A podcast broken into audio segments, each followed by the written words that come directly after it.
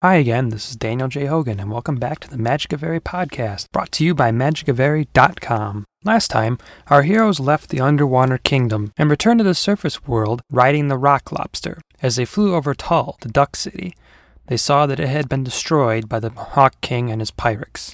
Several pirates gave chase, and Steve learned that the Staff of Arcana could turn into different objects when it turned into an old trash can lid. Stay updated, you can follow the podcast on Twitter. Just search for MOE Podcast, or you can follow me on Twitter at Daniel J. Hogan.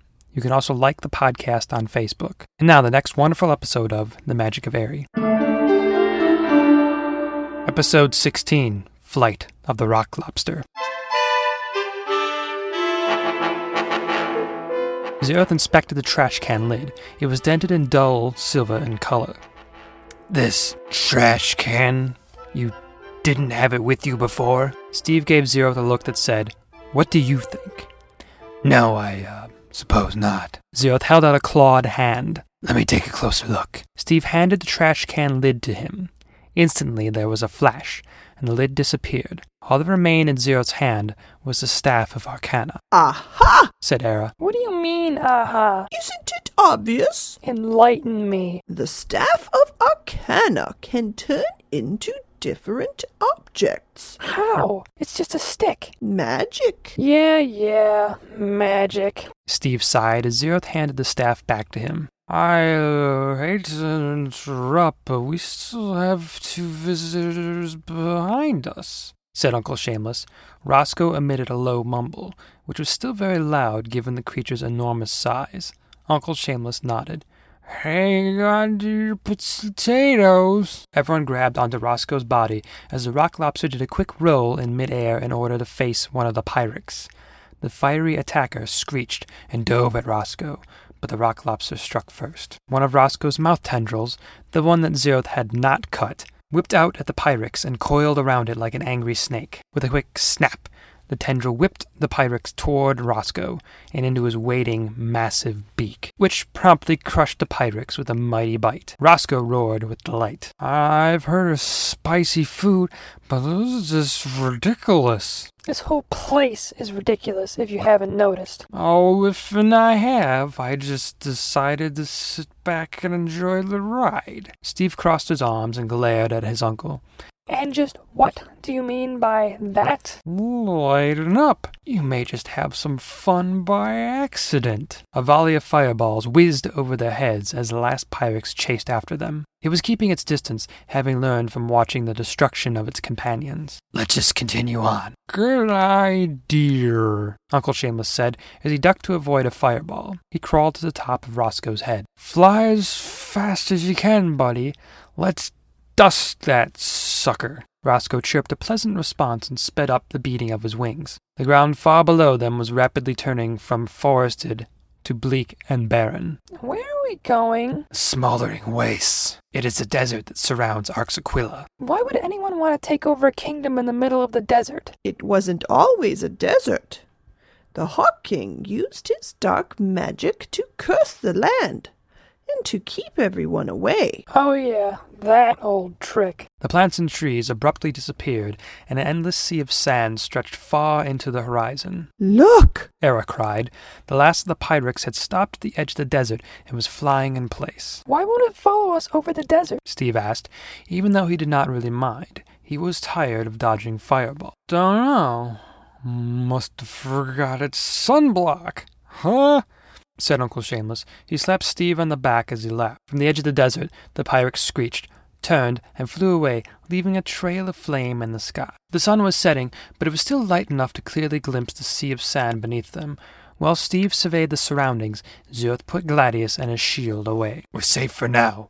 Why don't you try using the staff again? Fine. Steve took out the simple wooden stick that had only moments ago turned into a trash can lid. He held it and waved it around. Nothing happened. Why isn't it working? Maybe you have to think of something. Yeah, think of a weapon. Think of something really nasty looking. Steve tried as hard as he could to think of a weapon, but was not really sure what to think about. He looked away, and a quick image popped into his head. There was a flash, and the staff was replaced by the thought of weapon. Zeroth stared at Steve's conjured weapon with great interest. Okay, he said, choosing his words carefully. I think you're gonna need some more practice with this. Steve blinked and looked over to see an old, rusty rake in his hand. Its handle was a boring orange color, long and full of deep scratches. The blue metal rake part at the end was virtually covered in rust. Several of the spokes were missing, and more than a few were bent backwards, making it absolutely useless in the task of raking up leaves. However, the most bizarre part was that it was the same exact rake Steve used back home in Beacon Pines. This. This is the rake I use back home when my dad makes me rake up the leaves. Hmm. It does not look like it would be well suited for that task. You got that right. But my dad refuses to buy a new one because it was a wedding present. The rotten thing is older than I am. Yeah, that sounds like your dad, all right. It's the first thing I thought of. I have to clean up the yard a lot back home. Dad is kind of nuts about his yard. And who gives a rake as a wedding present anyway? Uh, well, um, uh, you see, it was a Sunday, and the only thing open was. Uncle Seamus mumbled something unintelligible. Zeroth smiled as he tried to hide his amusement. Don't worry. It'll be fine for now. Zeroth looked around and took notice of the wind as it had picked up considerably the last few minutes. Is it getting windier? It certainly feels like it. Lots of sand blowing around, too. A sandstorm began to form about the roc lobster. The wind began howling like a deranged wolf as sharp grains of sand began to cut into everyone. Rosco was having problems seeing and was practically flying with his eyes closed.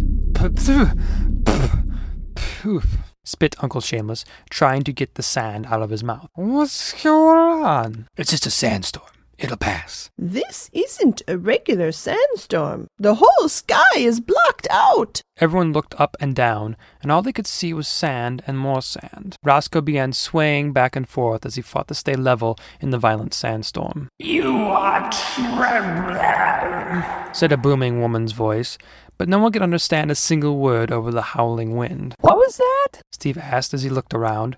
The voice seemed to come from all directions. I N R wrestling. Did you say wrestling? I don't know what you mean. No, I saw wrestling. The wind's too loud. Uncle Shameless yelled as he put his hands over his ears and shook his head to illustrate the point. Oh, for love of muttered a gravelly woman's voice. Instantly, the wind stopped and all the sand blowing around in the air froze in place. A cloud of sand appeared in front of Rosco, and it hovered in midair and solidified in the body of an old, craggy faced woman with bad posture. Her skin and body were made entirely out of sand. Ew. I hope she at least has a good personality. The woman pointed a long, skinny finger with an equally long and skinny nail at the group. I said all of you were trespassing. Ah, trespassing. Yeah, that makes sense, said Uncle Shameless. Then he thought about the statement as he sipped some eldercherry wine. Wait, no, it don't. Well, trespassing where? On my desert. Look here, lady. I know nothing about this so-called dessert of yours. I know better to take food from a lady, especially one with such interesting features as yours. Steve pulled on his uncle's sleeve to get his attention, so he could point out his mistake. Now, boy, grown-ups are talking. And furthermore, how dare you accuse us of something we didn't even do? What's your problem, lady? The woman made of sand merely floated in midair, confused. She finally spoke. What do you mean didn't do it? Look where you are. You're in it. Uncle Seamus looked around, thinking perhaps he stepped on her dessert, but could not see any signs of a dessert anywhere. He reached in, into his pocket and pulled out a tattered dollar bill. Look here, lady, here's a dollar. You can just go and scoot yourself down to the bridge candy and cone and get yourself a nice ice cream cone on me. Uncle. Hush, boy, said Uncle Shameless as he continued to wave the dollar around and smiled broadly. The woman made of sand narrowed her gritty eyes and her mouth melted into a nasty sneer. She pointed a long, sandy finger at the dollar bill. A blast of sharp, rocky sand shot at the dollar, ripping it to shreds. Hey, what'd you do that for? That was my favorite dollar. She said desert, not dessert. Uncle Shameless thought for a moment as he took another sip of elder cherry wine. He then looked at the woman and to the still stationary wall of sand surrounding them. Oh, yeah, I guess we are kind of trespassing. The woman made of sand bellowed an evil laugh and snapped her fingers. The wind and the sand began blowing around the roc lobster again. Steve watched as the woman drew back her arm as if she were preparing to push something. Have a nice trip. Why, thank you. The sandy woman shot her arms forward in a pushing motion. A huge gust of wind and sand flew at Rosco, throwing him and the passengers backward through the air. All the while, they heard the woman's deep, gravelly laugh. They were knocked clear out of the smoldering waste by the mighty wind, and Rosco could not control his flying. Everyone held tightly onto his back and screamed, except Uncle Seamus, who was actually enjoying the ride. The mighty wind sent Rosco into a forest on the outskirts of the smoldering wastes, and the large creature was able to control his crash landing just enough so that he did not land on his back. He skidded into the forest floor, knocking over several trees with his bulky body. Uncle Shameless, somewhat numb to pain due to his level of intoxication, dusted himself off and stood up on Rosco's back. Aight then, who ain't dead? He was answered with three groans and a low growl. Steve rolled over and spit sand out of his mouth. She definitely does not have a good personality.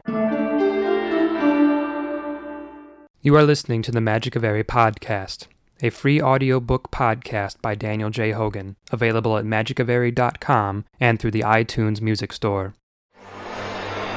Well, that could have went better. Oh, I thought it went swell. Steve helped Era climb down to the forest floor, and the pelican woman coughed up sand and wiped her eyes. Ick. What I wouldn't give to be underwater again. No, thank you. I've had my fill of underwater adventures. Uncle Seamus joined everyone on the forest floor. He inhaled deeply, only to cough violently for a few moments, as he too coughed up sand and dirt from his lungs. Oh man, this, this reminds me of the time I worked at a gravel pit. Now that was some dirty work, let me tell you. You see, I was in charge of filling these sandbags, and one day this giant of a man came by Can we save that for later, please? Uncle Seamus shrugged and helped himself to more elderberry wine as he walked over to check on Rosco. Steve looked up at Zeroth and Era. I guess that sand lady is not gonna just let us fly over the smoldering wastes, huh? Not likely. There must be another way around. I doubt it. Arxaquila is in the center of the smoldering waste, atop Titan Mountain, said to be, I don't care what it's said to be. said Steve. The last thing he wanted to hear about at the moment was some kind of magic mountain in the middle of the cursed desert. He changed the subject. Any idea who that lady was? The Sand Witch, The Sand Witch? Steve asked, looking at Zeroth. You're kidding, right? The Birdman gave Steve a puzzled look. I didn't say anything. Steve looked over at Era.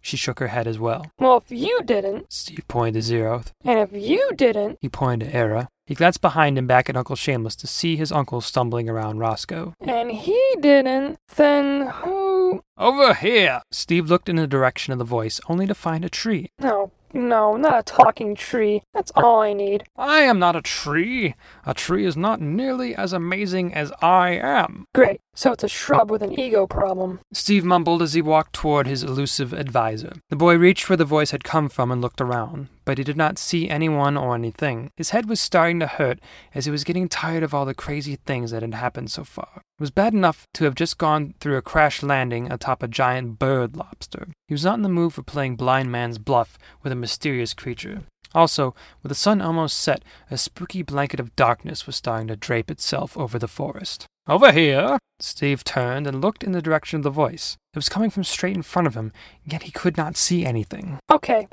I give up. Where are you? Right here in front of you. Look, I don't have time for this. It's getting dark out. We still have to figure out how to get past this crazy sand lady. Sand Witch! Whatever. Regardless, I'm not in the mood. Steve snapped as he turned to leave. Silly me! I know what the problem is. You can't see me, Were you even listening to me? said Steve, who couldn't believe he was arguing with a mysterious voice. But then he thought to himself that it was perhaps the least crazy thing he had done all day. I'll fix everything, just stay there. I just need to turn a bit. What are you talking about? was all that escaped Steve's mouth before his jaw dropped. In front of Steve stood a great orange tiger, complete with black and white stripes. But this was no ordinary looking tiger. It was completely flat. yet stood upright. Its body was constructed of floating squares and rectangles. One large rectangle formed the body of the irregular tiger, while columns of smaller squares formed the limbs and tail. A medium sized square formed the head and was topped by two smaller squares for a set of boxy ears. Steve thought to himself that it looked like a tiger that had been rolled flat by a giant rolling pin. Now he knew why he had not seen the tiger when it claimed to be standing in front of him, because it was flat and turned edgewise. He could not see the tiger at all. Once it moved so that Steve was looking at its front side, the tiger stood out plainly. Zeroth, carrying a hastily made torch, along with Era, joined Steve next to the paper tiger. Zeroth studied the odd creature in the flickering torchlight. Era gasped in amazement. Steve looked the tiger over and over before finally asking, And what are you exactly? Why, I'm a paper tiger, of course. Of course. Surely you've heard of me. Steve, Zeroth, and Era all shook their heads in unison. Paper Tiger blinked his square eyes in disbelief. But I am the most ferocious of felines. Steve and his two companions shook their heads once again. I am the most canny of cats. Steve merely shrugged. The most terrifying of tigers, yelled the paper tiger, showing his flat paper teeth. Steve and the others once again shook their heads, having never heard of the two dimensional feline. But, but, muttered the paper tiger, unable to grasp the situation of these strangers of not knowing who he was. Just then, Uncle Shameless stumbled over. What's with all the yelling over here? he said as he joined Steve, Era, and Zeroth. He turned his head to see the new and odd creature before him.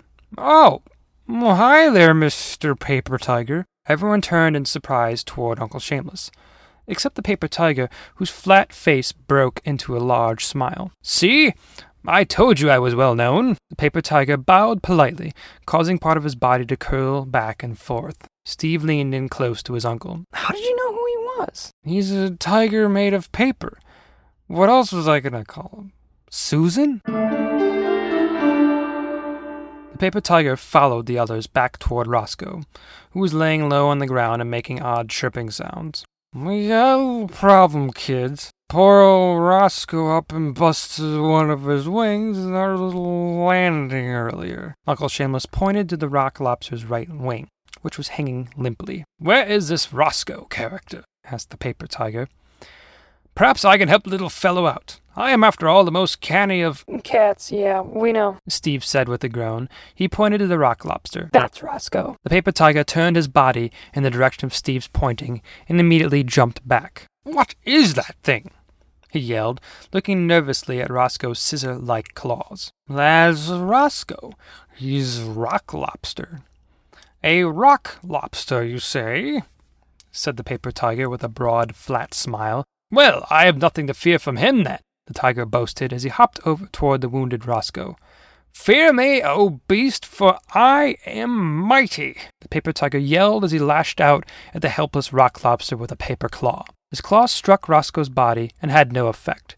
In fact, his paw was bent backwards from the force of the blow. The paper tiger kept swatting at Rosco, but because he was made of flat paper, only ended up fanning Rosco with each strike. Steve gave Zeroth a confused look as the paper tiger continued his two dimensional assault. Who is this fruitcake? Rosco paid no attention to the odd creature, although he did enjoy the cool air that the funny creature was fanning toward him. The paper tiger eventually stopped after Roscoe fell asleep. And let that be a lesson to you. This guy is all talk. He couldn't hurt a house of cards. Zeroth nodded, agreeing with Steve's opinion of the Piper tiger's uselessness. The two dimensional beast trotted over to Steve. Now, where were we? I don't think we were anywhere, actually. Oh, I remember the Sand Witch. Yeah, that. Can you help us? I certainly can. Steve pulled Zero at the side. What's he gonna do? Fan her to death? What do we have to lose? Fine, you can help us. We still have one problem. Rosco is hurt, and we need him to fly us to Arxaquila. I can help with that. Eris said as she hobbled over to the wounded creature and climbed on top of Rosco with help from Zero. Steve and the paper tiger ambled over the watch. Steve wondered what Era was going to do to heal Rosco. He was certain he had heard Era say she was out of her healing potion back on the griffin. Era lifted up her cane and grabbed a hold of one of the sides of the T shaped handle. She pulled on it quickly. Part of the handle came off in her hand. To Steve's surprise, the handle was actually a hidden knife. It was not a fancy knife or very big, but it certainly looked very sharp to Steve, and he wondered what she was going to do with it.